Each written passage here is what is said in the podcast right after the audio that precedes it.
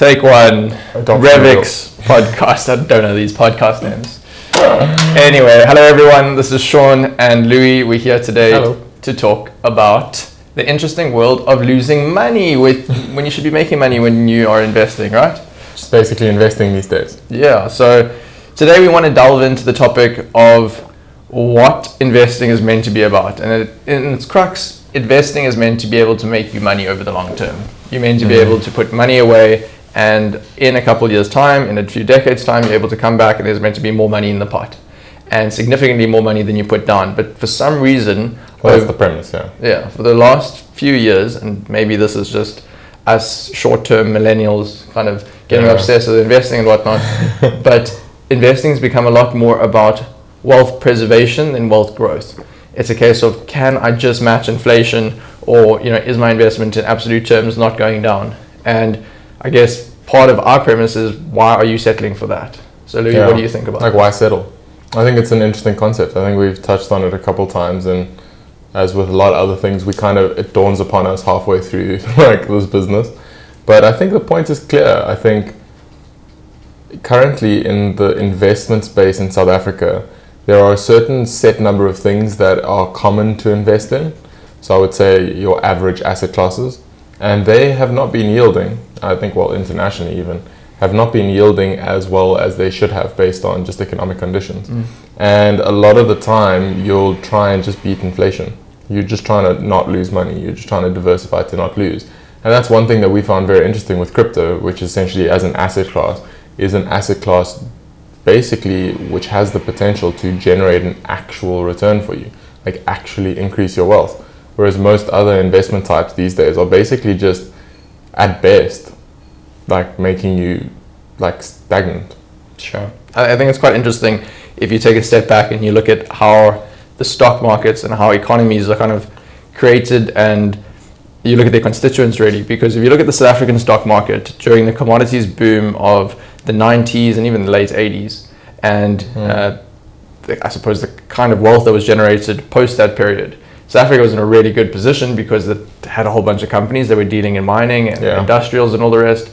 Um, global trade was opening up, China was opening up, and it was a good time mm. for South Africa. Big markets. However, now an industrialized economy, so if you're looking at the J S E as an example, take Naspers or process Naspers out of that, you're looking at a pretty industrial slash mining focused um, uh, stock mm. exchange, which means that the majority of these companies are growing according to that sector, which is kind of representative then of the entire country as well. And if you look at the U S as an example, the U S has, I might be entirely wrong with the figure, but it's about forty percent of the stock market is in the tech sector or the mm. biotech sector. Mm.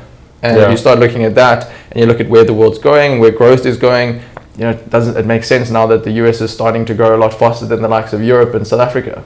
Yeah, I think it comes down to, like, and I don't think many people really think about that. They think about stocks as stocks. Mm. And in different countries, they don't really look at the composition like you've just mentioned. I mean, thinking about this, the second biggest, I would say, area on our stock market is actually financial services, mm. right? And in an economy that's not growing, yeah. how much more financial services can you sell to people that are not making more money? Completely. Or to companies that are not doing better. Mm. So what is the plan actually from a South African stock market perspective to start correcting these yields as opposed to like just devaluing our currency yeah. for any type of export service? Well, I think if you look at just the South African stock market and you're looking solely at the financial services side of things, you've got the sweet spot for South Africans because the economy is moving along just fast enough that people are able to, on average, repay the majority of their loans, and the lo- and the loan delinquency rates out mm. there aren't too ridiculous, and there's a high enough interest rate that banks are able, still able to make a decent amount of money. So the likes of Standard Bank, R M B, or First mm. Rand, um, they've grown in market share relative to other players over time.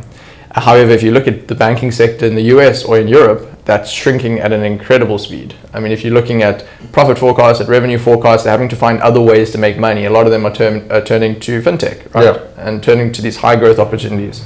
Um, I think if you're looking at the Rand in particular, and kind of circling back mm. to what you mentioned there, if you're looking at the Rand and its forecasts and its opportunity of growth in the future, mm. that's directly tied to the underlying economy, because at the end of the day, what is fiat currency? It's trust that there will be value, or you can exchange this instrument or this asset with another individual for a set amount of value. Mm.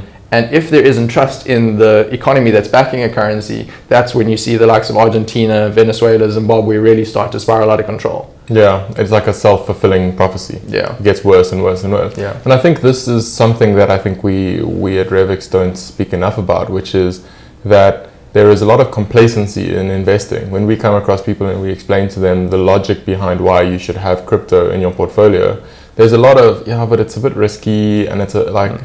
It's like, I don't want to get out of my comfort zone and think about it, right? But let's be real about what your comfort zone is in South Africa. If you're invested where most people actually are, like they're sitting in a bank account. That's the majority. Like you're earning almost no interest. If you're smart about it and you think you're smart about it, you're maybe putting it in some sort of savings account with your bank, which is like giving you five percent at the volume that you're looking at, which is like largely not even beating inflation, right? Mm. Then if you think you're smarter than that, you probably have an R A that you're setting up, which I guess it saves you money, but it's not a proactive move to mm-hmm. build wealth. You're not doing anything with it. Then you th- may think like, okay, cool, I play around on Easy Equities. But at the end of the day, it's basically like a shot in the dark. You're taking a bet that the company you're putting it into is going to beat inflation. Well, the South African-focused company. Well, in South Africa, yeah. Promulgating that whole story, okay. yeah. So then you look at like, okay, cool, our market is shrinking globally, our currency is devaluing globally. Mm-hmm. And then, I mean, the, the easiest point I would say is if you look at like Alan Gray and those guys, the regulation that they're, and a lot of people won't like know much about this, but the regulation that they're governed by as to where they can put customer money, there is a certain portion of that that they can put internationally, and it is maxed out like every single year. Like they all, everything they could put internationally, they put internationally, mm-hmm. because it gives you that good, that great hedge against the rand. It gives you this access. So where we see crypto, we actually see crypto as something that can return. Right, which almost nothing else that you can do other than starting your own business can return anywhere near that kind of yeah. money, one. And two, it's rand hedged, right? So if if you're saying that it is too risky to get into crypto, you should actually take a second and think, it's actually maybe too risky not to get into crypto, but just like wake up. Mm, like, well, I think it's, crypto is a hard asset class to get into if you're worried about short-term price movements. Yeah. I mean, again, if you're looking at longer term trends, it's very hard to make a case of why not to get into crypto. And sure, people can come around and say like, listen, there's no intrinsic value. And then you can turn around and be like, well, there's no intrinsic value to currencies. And that's why you use relative valuation models. What a relative, valu- a relative valuation model does is it essentially looks at one currency versus another mm. and says, well, the interest rates in, or the inflation rates or whatever it may be in one currency or country is different to another one. And that's how you can adjust over time. But there's no single source of truth saying that that's how we're actually yeah. valuing that currency. And I think that is maybe a similar model that people can start applying to cryptocurrency and maybe start looking at the remittance market and say, well, look, relatively speaking, it is the size and it is taking up this portion of the current remittance market. So there hmm. is a kind of an intrinsic value that exists there. There well. is. If you look at, if you, I saw a good comparison a while ago, and this is why people come with all these different valuations of Bitcoin. But if Bitcoin is is a store of value, that is a, a modern store of value, even so if like it's gold, yeah. like gold, a, a good competitor to gold. That is, I would say, uh, technologically more advanced, let's say, and more secure, and like doesn't require a whole bunch of actual mining. I know everyone's going to say, but it takes electricity, and like I think we'll do another podcast on why that doesn't necessarily have to be the future. Yeah. Then essentially, the market cap that gold could, I mean, Bitcoin could reach, should theoretically be somewhere near to what gold is, which is in the trillions of dollars, mm-hmm. where right now it's nowhere near there. And even if it does five percent of that or ten percent of that, you know, it, like you, you're actually looking at a massive price increase. And the thing is, right, it is actually, it is actually just astounding to me sometimes when we speak to people about, like, I would rather put it, you know, like, oh, it's, it's just too, it's too risky, or it's, it's too short term, or, you know, I, I, it's not it's not X, Y, Z. Whereas if you actually test their understanding of what is happening to their money in a bank account, what is the bank doing with that money while it sits there? What what else are you invested in? Mm. Almost nothing. I'm I'm I'm trying to figure out how people are very sure about certain things when they wouldn't put a spreadsheet together to figure out what is the best investment strategy for them for the next six months. Mm. They would rather let the brand of some bank decide, oh, well, they must know what they're doing. Of course they know what they're doing, but look at how big the building is. How much money are they making off you? Yeah, yeah. Like, they know exactly what they're doing. They just don't, they're not incentivized to pass that on to you. Yeah, my best is that I'm not going to get involved in crypto because I don't understand it.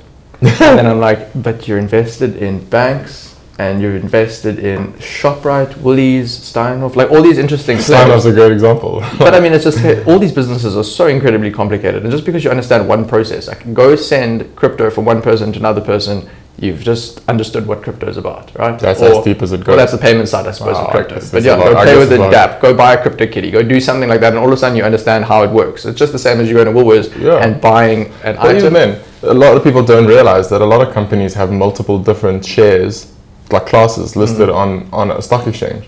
And mm. certain of those shares have certain rights and others don't, and they mm. trade at different values. So when you're like, I'm going to go buy Google, like there's like eight, there's like three publicly yeah. listed, there's like a whole bunch of others. Even Facebook, most of the voting rights of Facebook vest with like Mark Zuckerberg. Mm-hmm. He can like basically decide what that entire company does, and everyone thinks like I'm owning part of this company. Like you don't really, you own like a percentage chance of making money if they make money, yes. At the end of the day, all of these opportunities, you need to almost be, you almost need to be humble and say, I don't, I'm not going to do the research. I, I'm not ten years a financial analyst. I don't understand all the way to the bottom of all of these different things. And actually just take a more m- meted approach and say, look, this is what the numbers have shown on crypto. And crypto is, as an asset class, the best ten year performing, the best three year performing, the best year to date, almost the best performing year every single year for the last, like, I would, I don't know, it's when you know the stats better. Mm-hmm. But even if you just look at that from a two or three or four percent of your investment perspective, don't expect it to go up like twice in one day and then withdraw it. Mm-hmm. That's like unrealistic expectations. It's like junk food of investing. Like, sit down, make a smart decision, and plan with a two, three year horizon. And that is literally, the numbers will speak for themselves if you go and do a comparison backwards. And if you do a comparison forwards and take the second, in three years' time, you know, like you, maybe you lose two percent, but maybe that two percent is worth two hundred percent. Who knows? Yeah. Well, let's play a little game, right? Yeah. So people are generally really bad about predicting anything, mm. certainly predicting the future. So in two years' time, where do you see the global market? Where do you see the best investment opportunities? Obviously, you need to make that investment opportunity now, and you're now realizing that investment two years later. Where would you be putting your money right Where now? Would I put it right now, looking back from two years from now? Well, you'd be standing here right now, but looking forward two years. So in two years' time, you're going to look back at present day Louis, this Louis. This this one. Yeah, that yeah, one right there. One. And you're going to be saying, well, Man. buddy, that was a stupid or great decision.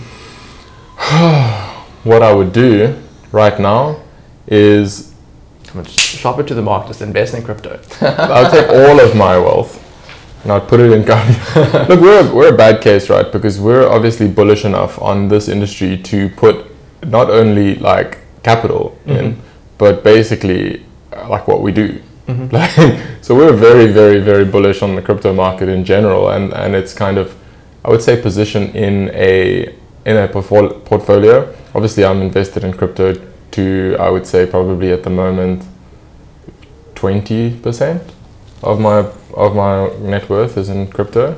Um, I say that like I'm keeping the actual numbers out, but like nobody really knows what that means. Um, we'll get over to Clive, your financial. So twenty percent, twenty percent. I know there's a case for gold, just because of how unstable the current financial system is, and I really do think that Bitcoin, by the time if we do have another crisis, regardless of how far along it is, will have massive positive trends. Um, just because it is a, a alternative to gold. It will get so much shine off gold. And when people actually start comparing Bitcoin to gold, they don't actually realize that it doesn't do anything bad for Bitcoin. The fact that you're putting Bitcoin against gold means that it is close enough to make a comparison. So all these investment banks saying like, oh, we would never use Bitcoin versus gold, it's slightly worse on this and this, and it's bad for the environment.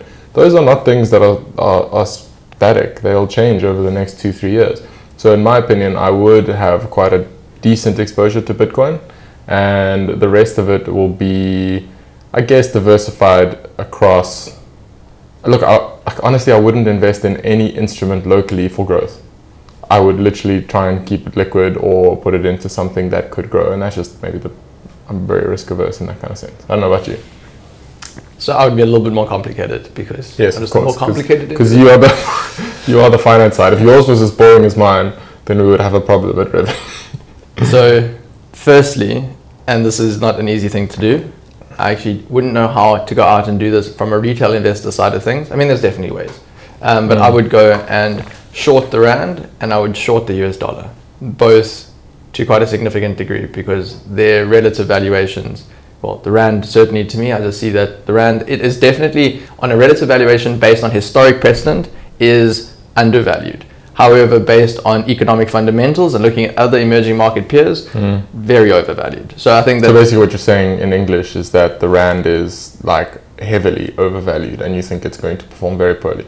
I think that there is a very big opportunity that you've seen it in Russia, you've seen it in Brazil, you've seen it in Turkey, you've seen it in Argentina, you've seen it in a lot of emerging markets where there's a one or two year major scare and the currency loses between twenty-five and seventy-five percent of its value because there's just a flight of capital and there's just a lot of tension in the country. And I think South Africa has to go through that unless South Africa goes about um, changing things from a um, socio-economic standpoint and changes a lot. It makes hard decisions, which I just don't think South Africa is going to do. I see there's oh, very really, high probability really, of that. Really drastic decisions as yeah. well. And part of that trade would be having a short position on the U S dollar. I just think there's way too much debt. And the dollar's strength over the last five to seven years is just insane. Look at that versus the pound versus the euro. It's definitely made a better economy, but by that amount, I don't think so. So those two I'd be very short. And then I would buy our platform bundle, and I would obviously own a diversified set of these platform-focused cryptocurrencies, because let's say, as an example, Libra's out there. Let's say, as an example, um, the People's Bank of China releases the digital yuan, and you've got these digital currencies that are vying for mm. their top spot. And now all of a sudden securities start getting issued on blockchains. So stocks and bonds and property mm. rights get put on blockchains and all the rest. The governments need to use infrastructure, just like the same as there was initially. The governments yeah. never used to own the random roads that were leading everywhere. The government stepped in to kind of help build these roads and improve them and do mm. all the rest. And I think there is the likes of Ethereum, Ethereum Classic, Neo, Cardano, which have a very interesting opportunity to play in the space. So that, mm. I don't think they'll all be successful, but I certainly think there'll be one or two standout winners. Mm. I like that strategy. I think I think you're spot on in the sense that regardless of regardless of which one it is, there will always be increasing numbers of blockchain listed assets that will need to be traded in more and more complicated ways. In which case, that is more than enough to make a bet on that, mm-hmm. I think.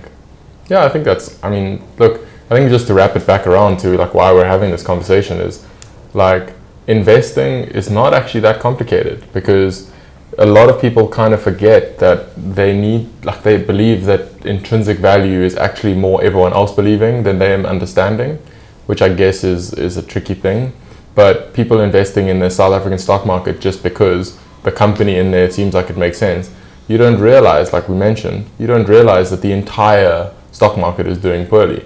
And we don't have any answer really to solve that over the next five to ten years. So why would you do it if you can understand that? Mm. Now look at a growing trend like crypto, any of these different things, that has international applicability of what it could be doing. Yeah. And it actually makes logical sense that this thing could. I mean, there's so many things you could um and ah either way, but you're looking at an opportunity to not only stabilize your wealth internationally, which you have to really look at in a world that's getting bigger and bigger, like that overseas holiday never gets any cheaper, no matter how much more money you make, because you're becoming poorer by six percent every single year, mm-hmm. roughly. Um, you need to take drastic steps and actually just take a look at it. And people say, like, I can't afford to invest in crypto because it's too risky. Like, I think it's becoming more you can't not afford. Yeah, one hundred percent. This idea of wealth preservation over wealth growth is an issue why people can't retire. And mm. again, I mean, we're, not, one hundred percent. we're no. certainly not saying that people should go bet their entire portfolio on cryptocurrencies or you know drone technology or something along those lines, but people need to have a very well-diversified portfolio, mm. which means that you own some South African stocks, that you own some international stocks, and that means that when South African stocks, as they've done over the last decade, have kind of pulled back and not done as well, mm. that maybe your investment in crypto has done exceptionally well, or maybe your investment in the U S stock market's done really well. Yesterday, yeah. the U S stock market hit a new all-time high, really? The S and P five hundred. There you go. And I mean, this is at a time where you've got more debt than you've ever had before, you've got the trade war that's going yeah. on. It's yeah. quite an interesting period. So yeah. I'd like to just touch on one thing. I don't know if we want to carry on on this, but like the the point of not being able to retire, right? Actually, you're so right about it.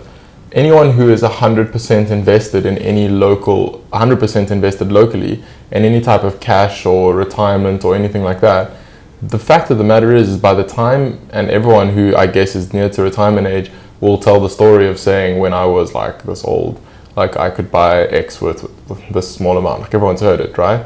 And you can see that nowadays costs you like literally almost like fifteen to twenty rand to get a Coke. It like all of those different things. So the money you're putting in now and the interest you're making and the fees you're paying off that money is really killing out your like interest, right? But the thing is that makes so much sense is because by the time you you've now gone and spent most of your time trying to put away money, you've gone through your like you've had kids, you've put them through good school, you've you've kept on working for quite a few years after that. ten years later than that, you're probably still working. Your applicability in the job market starts declining quite rapidly.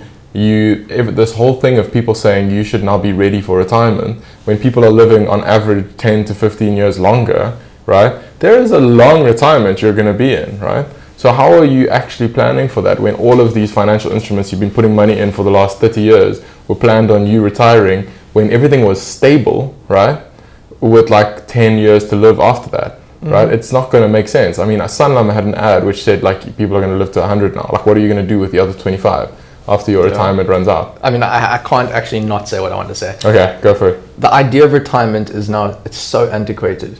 Back when you Ooh, had no, yeah, the labour market yeah. and you had all of this, then the idea of like, oh, I need to get old and therefore I can't carry the wheelbarrow or like chip at the wall, but do what the hell you do.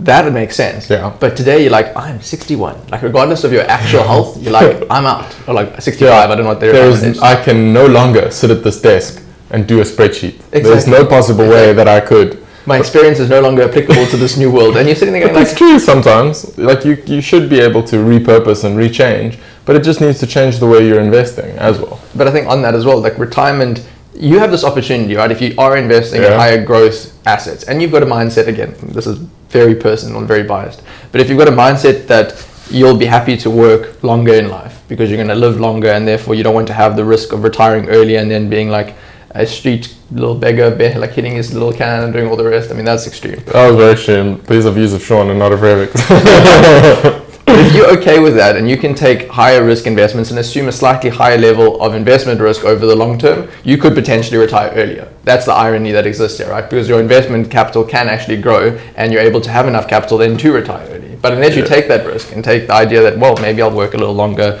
maybe I'll like, you know, depends on how the markets are doing all the rest. It's like one hundred percent. Like take a step back and look at how long this game is, mm-hmm. right?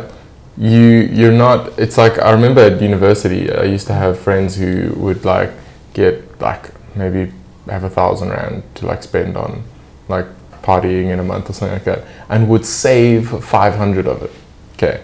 So would save five hundred of it every single month, being like, this is the responsible thing to do, which I can get. Like, I totally get you. You mean save as in like put it in a no, bank? But like put it in, yeah, put it in like, a savings account in the bank. So you, you mean lose, actually, yeah. you mean you mean lose one percent a year. Yeah, exactly. More actually, seven percent if you include inflation. Yeah. So basically, so basically save this so that like after like they finish university and they're studying things like being engineers and they're studying like, smart things, right? Like, and computer scientists, whatever, that they would have six thousand rand or like twelve thousand rand extra in this bank account, right? Mm-hmm. And, like, don't get me wrong, like I don't mean to like poo-poo twelve thousand rand, but versus the value you could have at that time of going out and having a good university experience or perhaps investing in something higher risk and ending without six thousand. Most of these people would start their first job and save six thousand rand in a month or, you know, not go on one holiday and, and recuperate that at mm. the end of the day. There are so many ways you can cut costs later, but you can't build capital early unless you take a shot at it, mm-hmm. unless you play a bit of a risk at it, right? So, and that's just the thing. It's the irony of a lot of people who get to fifty-five are like, well, there's no way, there's no zip, there's no more zip left. I have no, I have no more way to, to increase my, my wealth bracket before I retire. And there's no way for me to drop this, reskill and start a new job in time because that takes time. There's no way to do that because I have no coverage. I've been planning to like sit here and do nothing for however long, right? Mm. And then what if your kid like doesn't like, you know, stays with you for way too long and like all of that, like that stuff like really messes you up. So you don't re- you can't really afford to have the same flat, I would say, stagnant, stale investment strategy of the last twenty years, especially not in South Africa. And I know in a lot of countries internationally. Right? Yeah, look, yeah. It's a new world. There's new trends, new investment opportunities. I think you made a very good point there, which is, and this is brought up in so many business books. Rich Dad, dad uh, Rich Dad, Poor Dad being probably the main Rich business Dad, Bad book. Dad. Rich Dad, Bad Dad. Yeah, it's that time of the day. Um, Anyway, they talk about watching your costs versus growing your revenue. And growing your or growing your revenue is infinite. Watching your costs, or theoretically infinite. Watching your costs naturally is constrained to whatever your costs are, and like there's only so much you can really yeah. do. And if you take that same approach to investing, you know, saving a little bit when you're making an investment year over year. Yeah, I know it's really nice from a story and narrative perspective to be like, okay, right, well, you've had this much more in retirement and all this other jazz that goes along with all these pension providers and what they do. But unless you're making money, it is completely irrelevant.